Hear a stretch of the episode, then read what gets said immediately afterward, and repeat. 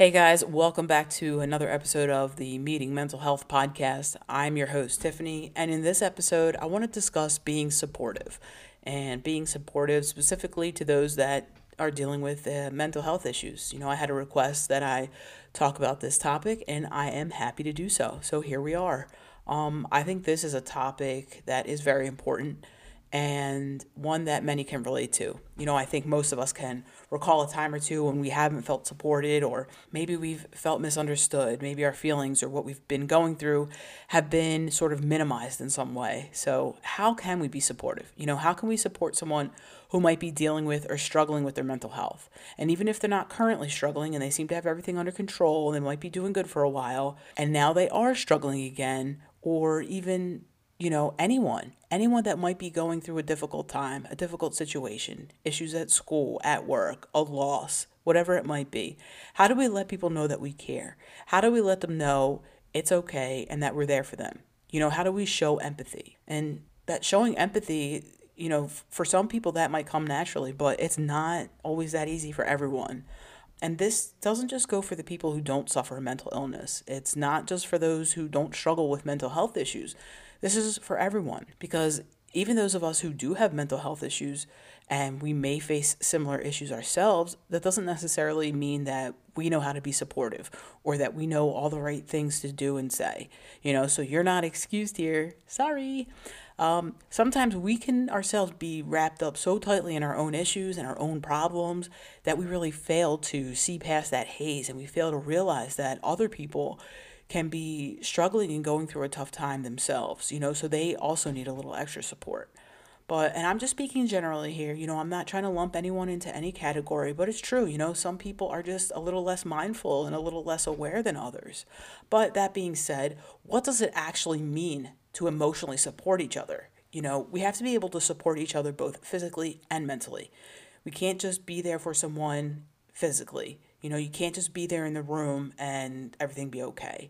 Um, we have to be there emotionally as well. And by that, we have to be able to express encouragement and have compassion, show that empathy, and sometimes give a little reassurance. You know, things like that really do go a long way. Like I said, for some people, this kind of thing comes more naturally. Some people are just naturally more nurturing than others. Um, and some people might have good intentions or they think that they're being helpful, but sometimes you might end up causing more harm than good, you know? And in some situations, people are really just toxic and they're just assholes and they lack any awareness at all for themselves or anyone else. So I think with a little self awareness and maybe a little practice, everyone can sort of learn how to be supportive. Of course, if they choose that they want to be, you know? So I'm going to go over some helpful tips that I found online. See, I'm doing the work for you here. All you have to do is sit back and listen. But first, you guessed it, it's time for a little short educational segment. And I'm going to call this segment What Not to Say. I'll say it again for the people in the back. This is called What Not to Say. All right, we should avoid saying things like this. Um, just get over it. Nobody wants to hear that. I don't think that that type of advice has helped anyone ever. Uh, think positive or don't be so negative. Gee, thanks, Susan. I didn't think of that. Why didn't I think of that myself, you know? Or just be happy. Thanks, Karen. You must know Susan. Snap out of it or just walk it off. Uh, insert the eye roll here. You have so much to be happy about. Others have it worse, or it could be worse, you know? Now with saying things like that, you've just made them feel even shittier and guilty for feeling the way that they do. And to some people, all some of these things might feel like they're, you know, being helpful. They might think that they're helpful things to say, but they're really not. These are some examples of what is referred to as toxic positivity. Toxic positivity is the belief that no matter how difficult a situation is, people should maintain a positive mindset. Now, I don't know what planet that's true on, but it's not here. That is just not reality. And honestly, I question anyone who thinks that way. Anyway, Those are just some of the main ones that you might hear. And then we have the insensitive assholes category um, out there who say things like, oh, don't be dramatic, or you're just looking for attention. These are the type of people that we want to immediately remove from our lives, you know, or at least your inner circle. They are not, they should not be part of your support system. If anyone has ever said anything to you like this, ditch them now. Get rid of them. You do not need that kind of energy in your life. And if you are one of those people that has said this to someone else, I need you to stop, take a good hard look at yourself in the mirror, and reevaluate some things. Anyway, I'm done now. Rant is over.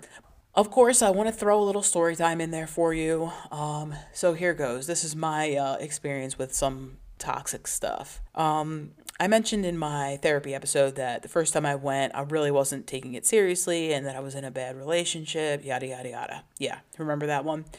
Anyway, so that relationship was as toxic as it gets. And that's like the primary reason I was going to therapy in the first place. And the person I was seeing at the time was dealing with a lot of mental health issues themselves, but they weren't getting help. And perhaps I had a tendency to gaslight. I know, I said it was toxic.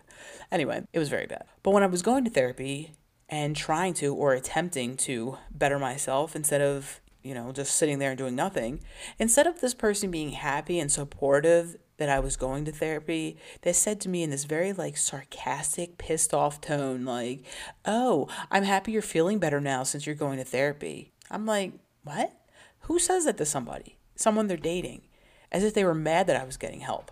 I mean, this is probably like one of the least supportive things to say.